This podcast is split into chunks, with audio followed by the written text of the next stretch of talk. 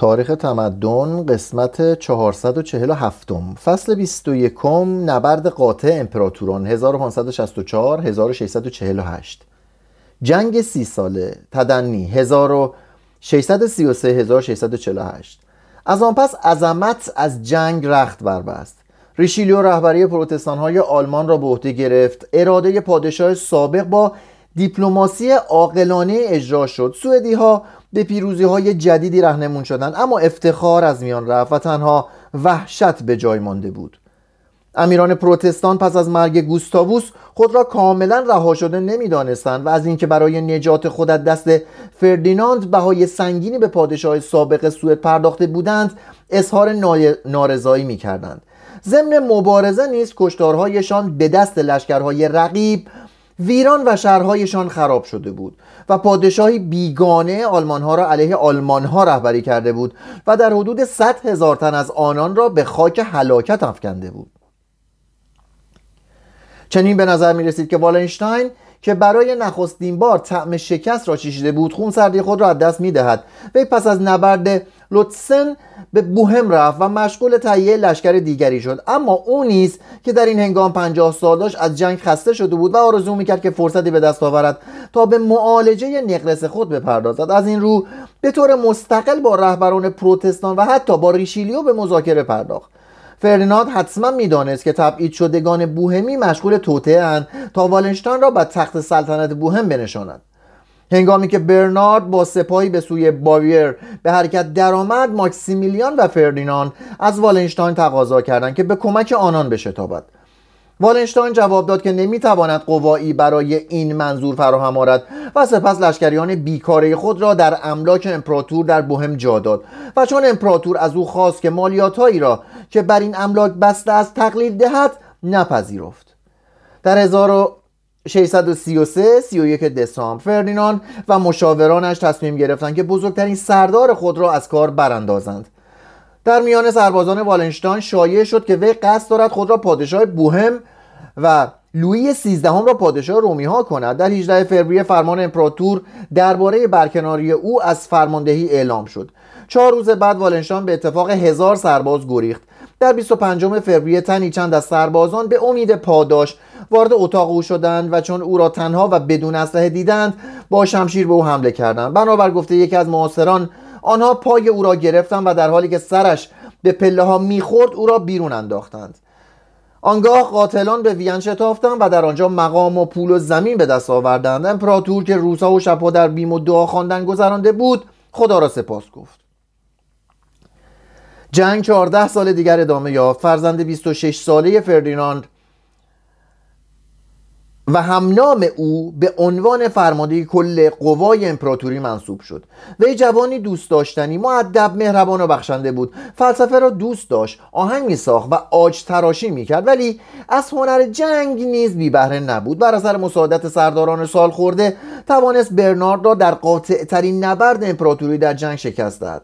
قوای پروتستان ها به ازمهلال نزدیک شد. امیران پروتستان یکی پس از دیگری به پیروی از یان گیورگ امیر ساکس با امپراتور صلح کردند و امپراتور نیز آنان را با آغوش باز پذیرفت زیرا خود را مواجه با ارتش و پول فرانسه می‌دید. بنابر عهدنامه پراگ سی مه 1635 امپراتور موافقت کرد که اجرای فرمان اعاده را تا چهل سال متوقف کند.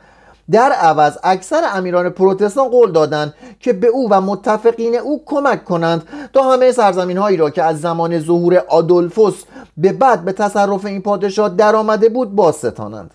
از آنجا که این سرزمین ها شامل لورن نیز بودند اهنامه مذکور در حقیقت علیه فرانسه و سوء تنظیم شده بود و این خود به منزله اعلام وحدت آلمان علیه مهاجمان آن بود. مسئله مذهب از جنگ جدا شد.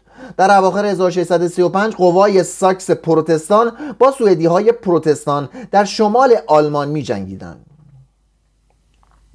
در غرب برنارد دلیرانه در برابر قوای روزافزون امپراتور مقاومت کرد. در 1638 فرانسه مبالغ پول جهت او فرستاد و از همه بهتر آنکه 2000 سرباز تحت فرماندهی تورن که شهرتش بالا گرفته بود برای کمک به او اعزام داشت. برنارد که بدین ترتیب تقویت شده بود شروع به مبارزه کرد که در تاریخ نظامی قابل تقدیر است. وی قوای امپراتور را شکست داد و قلعه مستحکمی را مجبور به تسلیم کرد. سپس در 44 سالگی بر اثر خستگی و فرسودگی درگذشت. 1639 و قوا و متصرفاتش به انزمام آلزاس به دست فرانسه افتاد. امپراتور سال خورده در 1637 چشم از جهان فرو بست و فرناند سوم که امپراتوری فقیری به ارث برده بود دریافت که تهیه پول برای تامین هزینه لشکر تقریبا میسر نیست. در صورتی که ریشیلیوم می‌تواند بر فرانسویان توهیدست مالیات ببندد. در 1642 تورستنسون لشکریان سوئدی را تا حدود 40 کیلومتری وین رهبری کرد. در نبرد دوم پیروزی مهمی به دست آورد و ده هزار تن از سربازان امپراتور را به خاک هلاکت افکند. ویلیام شکست خورده برادر امپراتور جوان افسران خود را به جرم ترس محاکمه کرد. افراد عالی رتبه را گردن زد. زیر دستان آنان را به دار و از صفوف سربازان باقی مانده از هر ده نفر یک نفر را تیرباران کرد.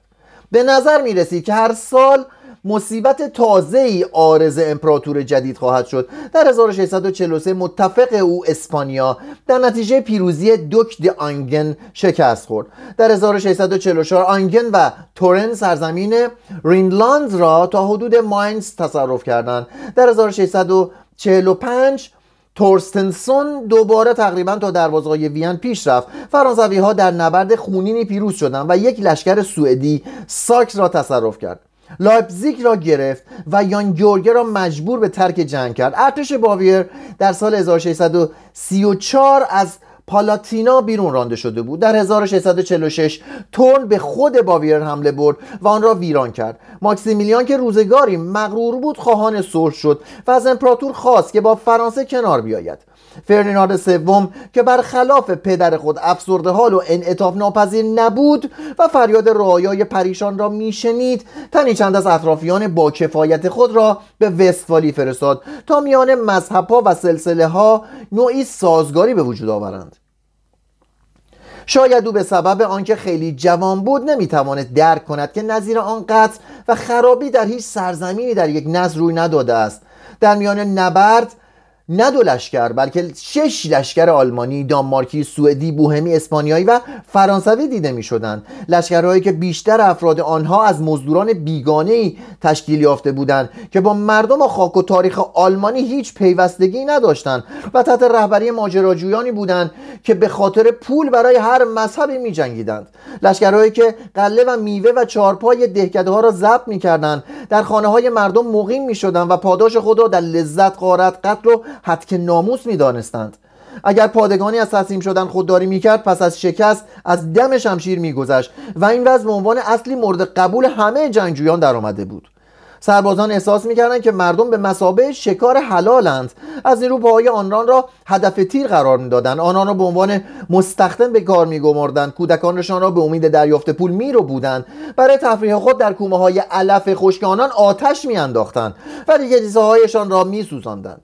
روزی دست و پای کشیش پروتستانی را که در برابر حمله آنان به کلیسا مقاومت نشان داده بود قطع کردند. کشیشان را به عرابه میبستند و آنان را مجبور می‌کردند که آنقدر روی دست و پا راه بروند که بیهوش شوند. حد که اسمت از حقوق مسلم سربازان بود. می‌گویند پدری شکایت کرد که سربازی با دختر او به زور عمل منافی افت انجام داده و او را کشته است. افسر فرمانده در پاسخ گفت که اگر آن دختر تا آن اندازه به حفظ بکارت خود علاقه نشان نداده بود هنوز زنده بود. جمعیت آلمان در طی جنگ به سرعت تقلیل یافت. این کاهش جمعیت موقتی بود و نتایج مصیبتباری به وجود آورد. تخمین زده می شود که جمعیت آلمان و اتریش به طور متوسط از 20 میلیون به 13 میلیون و 500 هزار نفر کاهش یافت. از 3 میلیون نفر جمعیت بوهم تنها 800 هزار نفر باقی ماند. از 35 هزار دهکده که در 1618 در بوهم وجود داشتند در حدود 29 هزار دهکده در طی جنگ تخلیه شدند.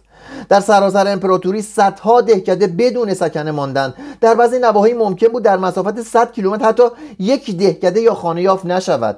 از 1717 خانه که در 19 دهکده تورینگر در سال 1618 وجود داشت تنها 627 دهکده در سال 1649 باقی ماندند که بسیاری از آنها نیز بدون سکنه بودند. هزاران متر مربع زمین های حاصلخیز به سبب نبود کارگر حیوان بارکشی یا بذر یا به سبب آنکه کشاورزان مطمئن نبودند که آنچه را که میکارند خواهند روید به صورت بایر باقی ماندند. محصول به مصرف تغذیه سربازان می رسید و آنچه هم به جای میماند برای جلوگیری از تغذیه لشکر دشمن سوزانده می‌شد. در بسیاری از نقاط کشاورزان مواد غذایی مخفی شده یا سگ گربه موش صحرایی بلوط و علف میخوردند. اجساد بعضی از آنان در حالی که علف در دهان داشتن در گوشه و کنار دیده می شدن مرد و زن در خوردن گوشت اسبان مرده با کلاق و سگ رقابت می کردن. در آلزاس مجرمان اعدام شده را از دار پایین می آوردن و با لذت می خوردند در سرزمین راین اجساد را از خاک بیرون می کشیدن و به عنوان مواد غذایی می فروختند زنی اعتراف کرد که کودک خود را خورده است. وضع حمل و نقل به اندازه مختل شده بود که هیچ ناحیه‌ای نمی‌توانست مازاد محصول خود را برای سرزمین قحطی زده دوردستی بفرستد. راهها بر اثر جنگ خراب و به سبب راهزنان خطرناک و پر از سربازان فراری و پناهندگان شده بودند. شهرها کمتر از دهکده آسیب ندیدند. جمعیت بسیاری از آنها به نصف جمعیت سابق رسید. شهرهای بزرگ ویران شدند. صنعت به سبب فقدان سازندگان و خریداران تنزل کرد. تجارت دچار وقفه شد. بازرگانان متمول سابق به گدای دزدی پرداختند. جامعه ها اعلام ورشکستگی کردند و از پرداخت قرضهای خود سر باز زدند. سرمایداران از قرض دادن امتناع کردند. زیرا میترسیدند که قرض به عنوان هدیه محسوب شود. اخذ مالیات باعث توحیدستی همه افراد. به استثنای سرداران ماموران مالیات اسقفا و پادشاهان شد. بر اثر کسافت و آشغال و اجساد جانوران مرده در کوچه ها هوا متعفن گشت. بیمارهای با گیردار در میان مردم شیوع یافتند و از شهری به شهر دیگر سرایت کردند. سربازان اسپانیایی که از مونیخ گذشتند تا اونی به جای گذاشتند که در چهار ماه ده هزار نفر را به دیار نیستی فرستاد. درخت هنر و ادبیاتی که باعث رونق شهرها شده بود بر اثر شعله جنگ پژمرده شد. اخلاق و روحیه مردم نیز خراب شد. یأس و نومیدی باعث بدگمانی نسبت به درستی نیکوکاری بشر و موجب سبوعیت شد. در این هنگام مردان سادلو به خاطر خوراک یا نوشیدنی یا تنفر می جنگیدن در صورتی که رهبرانشان مساعی خود را صرف تهیه عراضی قابل مالیات گیری و قدرت سیاسی می کردند در بعضی موارد جنبه های انسانی به چشم می‌خورد چنانکه یسوعیان کودکان آواره را جمع می‌کردند و به آنها غذا می‌دادند. کشیشان از دولت ها می‌خواستند که دست از خونریزی و خرابی بردارند. عهدنامه وستفالی. در 1635 به بعد فرمانروایان و سیاستمداران در فکر صلح بودند. در آن سال پاپ اوربانوس هشتم پیشنهاد کرد کنگری برای بحث در شرایط توافق تشکیل شود. نمایندگان در کلونی گرد آمدند ولی به نتیجه نرسیدند. در 1641 نمایندگان فرانسه، سوئد و امپراتور موافقت نامه مقدماتی برای تشکیل دو کنفرانس در وستفالی در 1642 امضا کردند و قرار گذاشتند که نمایندگان فرانسه و امپراتور با وساطت پاپ و ونیز در مونستر ملاقات کنند و سفیران فرانسه و امپراتور با وساطت کریستیان چهارم پادشاه دانمارک با نمایندگان سوئد در 48 کیلومتری مونستر به مذاکره بپردازند. این جدایی از آن لحاظ ضرور بود که نمایندگان سوئد حاضر نبودند تحت ریاست نماینده پاپ مذاکره کنند و نماینده پاپ نیز نمی‌خواست با بدعتگذاران در یک مجلس بنشیند. تخیراتی در روی کار تخیراتی در کار روی داد. پیروزی تورستنسون امپراتور را بران داشت که قول دهد نمایندگان خود را پیش از 11 ژوئیه 1643 اعزام دارد. سپس ضمن آنکه فرانسه ای با ایالات متحده هلند علیه اسپانیا میبست نمایندگان فرانسه وقت را به مسائل بیهوده تلف کردند. کنگره وستفالی رسما در 4 دسامبر 1644 با حضور 135 نماینده به انضمام عده از عالمین الهی و فیلسوفان گشایش یافت.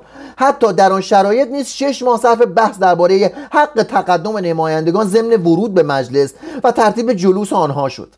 صفحه کبیر فرانسه حاضر نبود مذاکرات را آغاز کند مگر آنکه او را عالی جناب بخواند.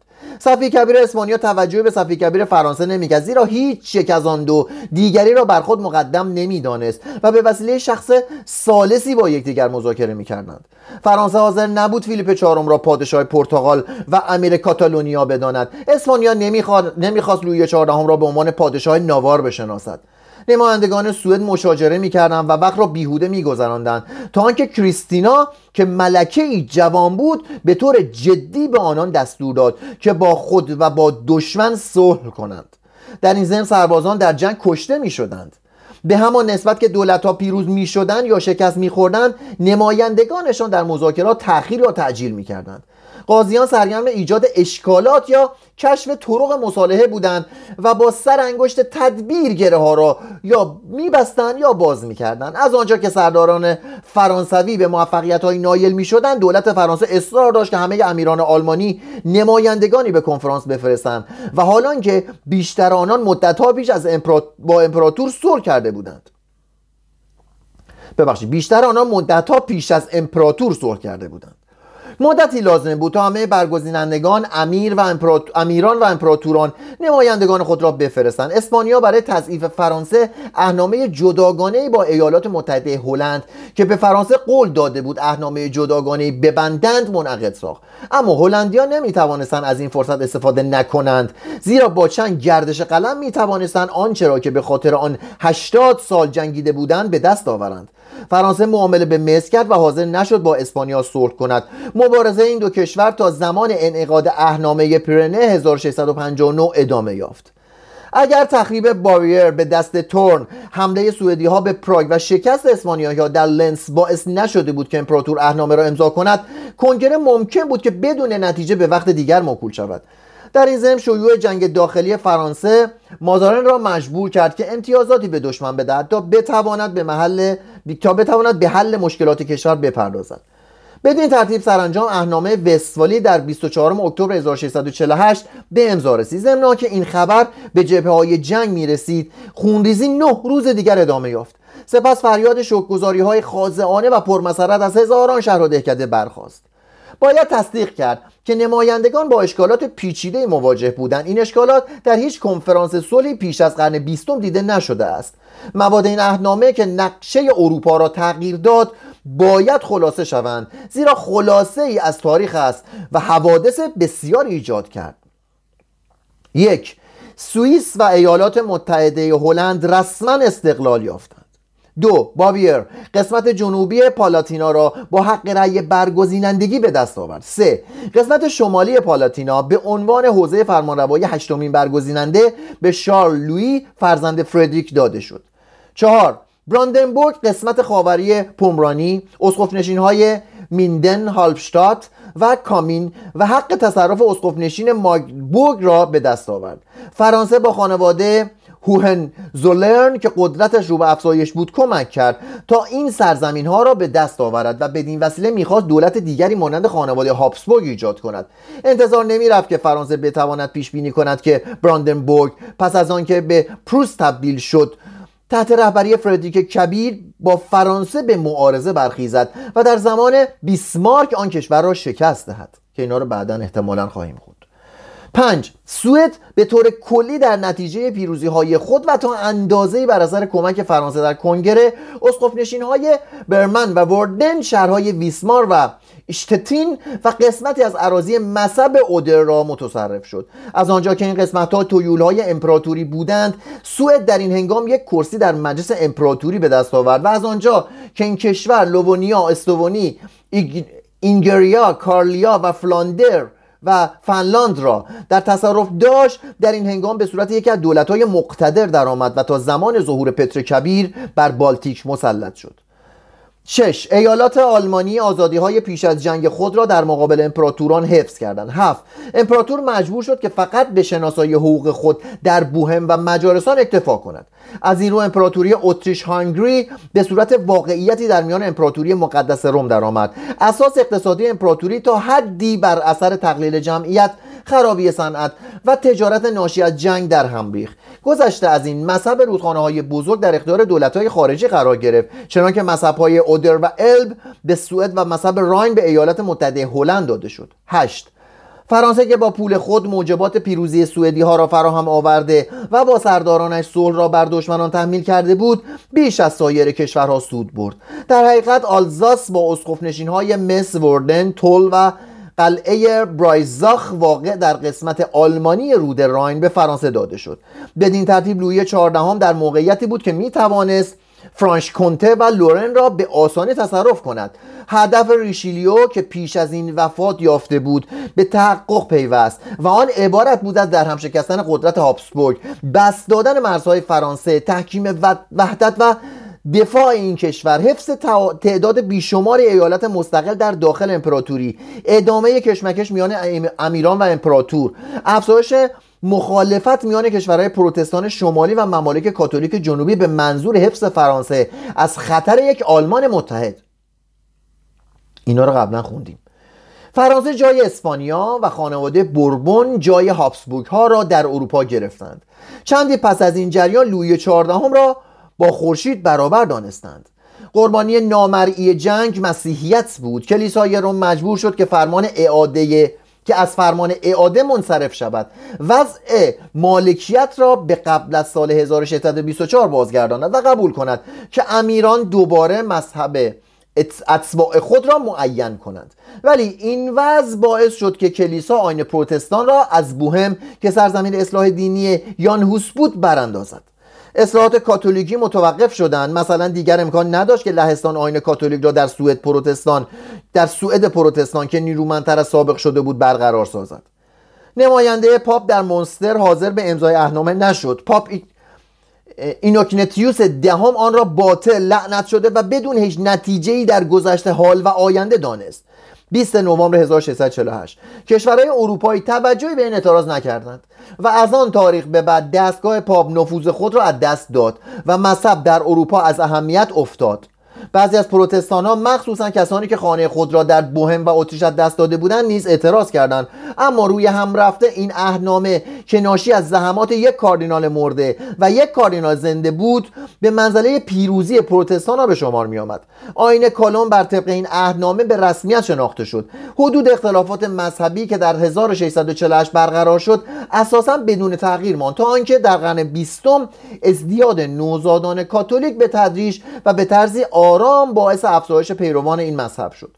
اصلاح دین اگرچه نجات یافته بود مانند آین کاتولیک از شکاکیتی که بر اثر خشونت مباحثات مذهبی سبوعیت جنگ و بیرحمی های فرقه ها به وجود آمده بود آسیب دید.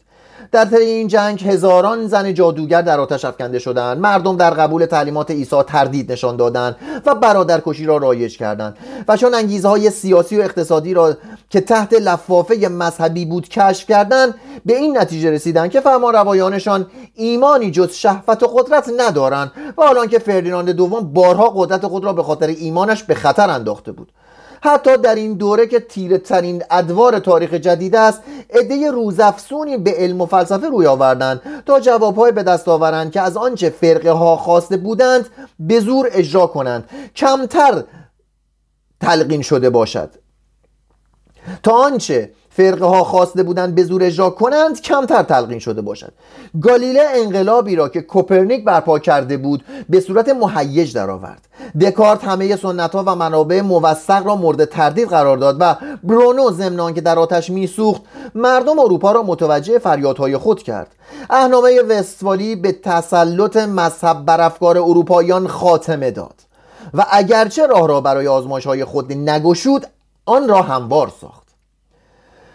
فصل 22 علم در اصل گالیله. 1558 1648 خرافات. مذهب ها ممکن است به وجود آیند و از بین بروند ولی خرافات جاودانی هند. تنها خوشبخت ها می توانند بدون اساتیر زندگی کنند. بیشتر ما از لحاظ روحی و جسمی بیماریم و موثرترین داروی مسکن طبیعت مقداری چیز فوق طبیعی است. حتی کپلر و نیوتون علم را با اساتیر میآمیختند. کپلر معتقد به جادوگری بود و نیوتون درباره علم کمتر از مکاشفه نوشت. خرافات مردم پسند از شمار بیرون بود. وقتی که دربار ما وقتی که درباره ما سخن می‌گویند گوشمان زنگ می‌زند. ازدواج هایی که در ماه مه صورت می‌گیرند عاقبت خوشی ندارند. زخمها را می‌توان با تطهین سلاحی که آنها را به وجود آورد معالجه کرد. جسد در حضور قاتل شروع به خونریزی می کند پری، جن، قول، روح، جادوگر و دیو همه جا در کمینند. بعضی از تلسم ها مانند آنهایی که نزد کاترین دو مدیسی پس از مرگ او یافت شدند خوشبختی را تضمین می کنند باعث رفع چروک ناتوانی جنسی مردان و دفع چشم زخم و اون می شوند تماس پادشاه خنازی را معالجه می کند عددها، کانیها، گیاهان و جانوران دارای خاصیت و قوه سهرامیزند هر واقعی علامت خوشنودی یا غضب خداوند یا نشان عمل شیطان است. حوادث را می‌توان با مشاهده شکل سر یا خطوط دست پیش بینی کرد.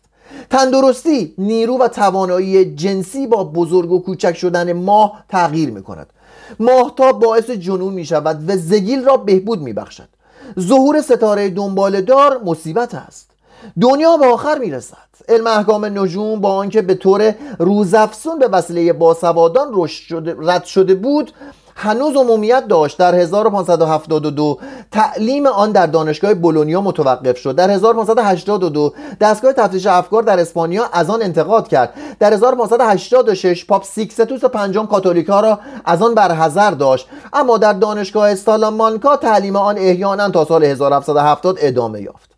اکثریت عظیم مردم و گروه زیادی در طبقات بالا از تنظیم کنندگان زایجه می‌خواستند که آینده آنان را با مشاهده وضع ستارگان پیشگویی کنند. زایجه هر کودکی را که دارای اهمیتی بود به مجرد تولد او معین می‌شد. نزدیک اتاق آن نزدیک اتاق آن دتریش در موقع تولد لوی چهاردهم یک نفر عالم احکام نجوم مخفی شده بود. هنگامی که گوستاووس آدولفوس به دنیا آمد پدر شارل نهم از توکو براهه خواست که زایجه او را تنظیم کند و این منجم در کمال احتیاط پیش بینی کرد که آن کودک به سلطنت خواهد رسید. کپلر نسبت به علم احکام نجوم بدگمان بود اما برای اینکه نانی برای خود تهیه کند گفت از آنجا که طبیعت به هر جانوری وسیله ای برای به دست آوردن روزی داده است به منجم هم علم احکام نجوم را ارزانی داشته است تا او را قادر به کسب معاش کند. والنشتاین در 1609 مبلغی صرف زایجهی مساعد کرد و همیشه نیز منجمی با خود می‌برد و شاید قرض او از این کار تشویق سپاهیانش بود. کاترین دومدیسی و درباریانش پیوسته با منجمان مشورت می‌کردند. جاندی در علم احکام نجوم شهرت داشت و قضا را روزی دریافت که موقعیت کواکب اقتضا می کند یکی از شاگردانش زن خود را با زن او عوض کند. اعتقاد به جادوگری به تدریج کمتر می‌شد اما یک استثنای خونین وجود داشت. این دوره این دوره اوج این دوره اوج اعدامات قضایی به سبب جادوگری بود. زج دهنده و زج بیننده هر دو معتقد بودند به اینکه می توانند با افسون جادو و نیرنگ های مشابه از کمکی فوق طبیعی بهره مند شوند. مردم از خود میپرسیدند اگر شفاعت شخص مقدسی با دعا امکان پذیرد چرا با عطف توجه به شیطان از او استمداد نکنند. در کتابی که در 1585 تحت عنوان عقاید مسیحیان درباره جادو در هایدلبرگ انتشار یافت به طوری بدیهی نوشته شده بود سراسر جهان چه داخل و چه خارج از آن آب و هوا همه پر از شیطان و ارواح خبیث و نامرئی است.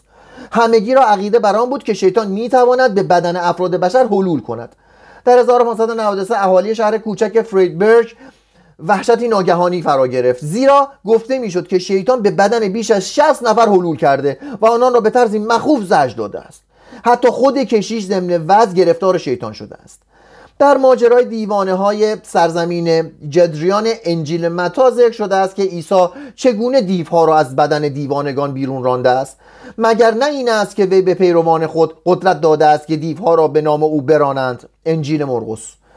مردم از کشیشان می‌خواستند که انواع افسونها را مثلا برای ترد آفتها از دشت آرام کردن طوفان بیرون راندن ارواح خبیث از ساختمانها و تطهیر کلیساهای مقدس بخوانند. در 1605 پاپ پاولوس پنجم کتابچه‌ای برای استفاده کشیشان در آن موارد انتشار داد. نویسندگان پروتستان افسون خواندن کشیشان را نوعی جادوگری می‌دانست. ولی کلیسای انگلستان افسون خواندن را جزء تشریفات شفادهنده محسوب می داشت در اینجا مانند تشریفات بسیار دیگر تاثیر روانی آن عمل خوب بود.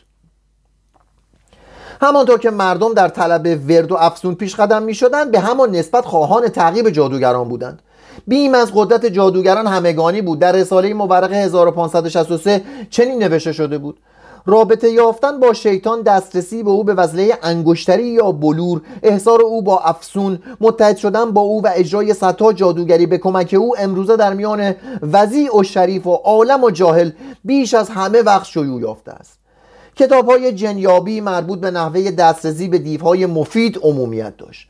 در 1608 در 1500 در 1568 مردی 1220 نسخه از آن در دو نمایشگاه صنعتی فروخت. در از این موارد کارمندان دستگاه تفتیش افکار روم به کشیشان کلیساهای بخشی توصیه می‌کردند که مردم را از بیهودگی جادوگری آگاه کنند و از اعتقاد به جادوگران باز دارند. گذشته از این تذکر می‌دادند که اگر کشیشی اتهامات مربوط به جادوگری را باور کند باید از کار برکنار شود. پاپ گرگوریوس 15 1623 اشخاصی را که در نتیجه جادوگری خود باعث مرگ افراد می شدند محکوم به اعدام می کرد اما اوربانوس هشتم 1637 از کارمندان کاتولیک دستگاه تفتیش افکار به سبب تعقیب مستبدانه و ظالمانه جادوگران گرفتن اعترافات بیهوده و تسلیم آنان به دست محاکم غیر مذهبی بدون دلیل موجه انتقاد کرد. امپراتور ماکسیمیلیان دوم فرمان داد 1568 که اگر کسی محکوم به جادوگری شود باید بنابر اعترافات خود در ملع عام به جادوگری بپردازد. شدیدترین مجازات پس از سه بار محکومیت تبعید بود. اما عوام وحشت زده خواهان سختگیری در بازجویی و شتاب در اعداد بودند. مراجع کشوری یا کلیسایی که خود از جادوگری بیم داشتن یا می‌خواستند از وحشت و نگرانی ناشی از آن بکاهند متهمان را به انجام دادن آزمایش های بسیار دشوار وامی داشتند و غالبا برای گرفتن اعتراف به شکنجه متوسل می شدند در نوردلینگن انجمن شهر یک دست آلات شکنجه داشت که به جوامع مجاور قرض می‌داد و می‌گفت خداوند با این وسایل اراده فرموده است که حقیقت را اگر نه در مرحله اول در هر صورت در مرحله آخر آشکار سازد. شکنجه با جلوگیری از خواب از روش های معتدل به شمار می معمولا اعتراف مورد نظر به وسیله شکنجه گرفته می‌شد و قضات فقط گاهی به بی اساسی این گونه اعترافات توجه می‌کردند در اسپانیا زجر و تعقیب از همه جا کمتر بود. در ایالات لوگرونیا دستگاه تفتیش افکار 53 نفر را به جرم جادوگری محکوم به اعدام کرد. 1610 در غیر این مورد اتهامات معمولا واهی یا ناشی از انتقامگیری به شمار می آمد و اعدام به علت جادوگری نادر بود. در 1614 رهبر دستگاه مذکور به کارمندان خود دستور داد که اعترافات مربوط به جادوگری را توهمات عصبی بدانند و در مجازات ها سختگیری نکنند. در 1609 بیم جادوگری جنوب خاوری فرانسه را فرا گرفت. صدها نفر خود را تحت اختیار شیطان می‌دانستند. بعضی میپنداشتند که به صورت سگ درآمدند و از این رو پارس می‌کردند. هیئتی از پارلمان بردو که معمور محاکم مزنونان شدند برای کشف محلهایی که شیطان از آنجا وارد بدن می‌شد روشی ابداع کردند. بدین معنی که چشمان متهم را میبستند و سوزن به بدنش فرو می‌کردند اگر در نقطه احساس در نمی‌کرد آن محل را جای ورود شیطان می‌دانستند. مزنونان به امید بخشیده شدن به یکدیگر تهمت می‌زدند. هشت نفر محکوم شدند. پنج نفر فرار کردند. سه نفر دیگر در آتش افکنده شدند. تماشاگران بعدها سوگن خوردن که عده شیطان را به صورت قورباغه دیدند که بر سر قربانیان که از سر قربانیان بیرون میجهند. در لورن 800 نفر ظرف 16 سال و در استراسبورگ 134 نفر در چهار روز اکتبر 1584 به جرم جادوگری در آتش, در آتش افکنده شدند. در شهر لوسرن کاتولیک 62 نفر بین سالهای 1562 الی 72 اعدام شدند. در شهر برن کاتولیک 300 نفر در دهه آخر قرن 16 هم و 240 نفر در دهه اول قرن 17 هم از بین رفتند. در آلمان کاتولیکا و پروتستانا در سوزاندن جادوگران با یکدیگر رقابت می‌کردند. به طرزی باور نکردنی از منبعی موثق نقل شده است که اسقفی 120 نفر را در 1590 به بهانه آنکه باعث افزایش روزهای سرد شده اند در آتش افکند. یک آفت جلب جادوگران نسبت داده شد. شورای دولتی باویر در مونیخ به بازرسان چنین گفت در اقدامات خود جدیت و خشونت بیشتری نشان دهید. در نتیجه 63 نفر از جادوگران را سوزاندند و خیشان قربانیان را مجبور کردند که مخارج دادرسی را بپردازند.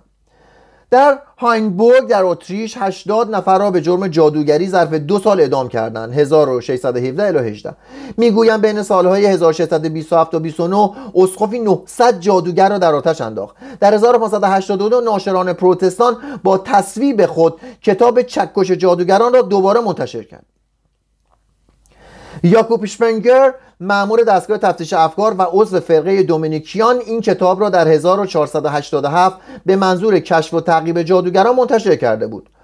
آگوستوس برگزیننده ساکس فرمان داد 1572 که جادوگران را بسوزانند ولی آنکه آنها به کسی آسیب نرسانده باشند. 1500 جادوگر در سال 1590 و 167 نفر در 1612 300 نفر ظرف دو سال تومه آتش شدند در 1588 در 1590 موارد مشابهی دیده شدند اما آمار اخیر در روزنامه های معاصر که به عدم دقت مشهور بودند اقتباس شده است. محققان آلمانی تخمین می‌زدند که در حدود 100 هزار نفر در آلمان در قرن 17 به جرم جادوگری اعدام شدند. تنها عده معدودی بودند که مردم را به پیروی از خرد دعوت می‌کردند.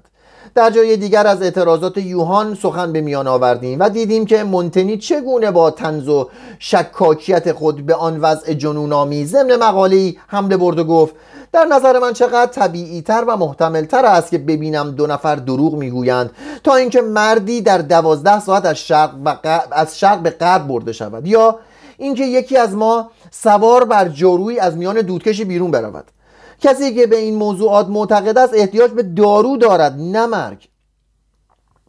هنگامی که همه کارها انجام گرفته است اگر مردی را زنده زنده بسوزانند نشانه آن است که به حدس و گمانهای خود ارزش بیشتری می‌دهند. کورنلیوس استادی کاتولیک در ماینس در کتاب خود تحت عنوان درباره جادوگری حقیقی و تقلبی به عمل جادوگریابی حمله کرد. 1592 اما پیش از آن که آن کتاب را منتشر کند زندانی و مجبور به انکار عقاید خود شد. فردریش فون شپه یسوعی متورع پس از آنکه به عنوان کشیشی نزد دویست نفر از متهمان به جادوگری بود کتابی علیه زجر و تعقیب جادوگران نوشت. 1631 و منکر وجود جادوگران نبود ولی از توقیف های بی اساس نامنصفانه بودن محاکمات و شکنجه های بیرحمانه که علما و اسقفای کلیسا را مجبور به اعتراف به همه چیز می‌کرد تأسف می‌خورد. در برابر هر مخالفی مانند او ده دوازده نفر مدافع بیدادگر یافت می‌شد.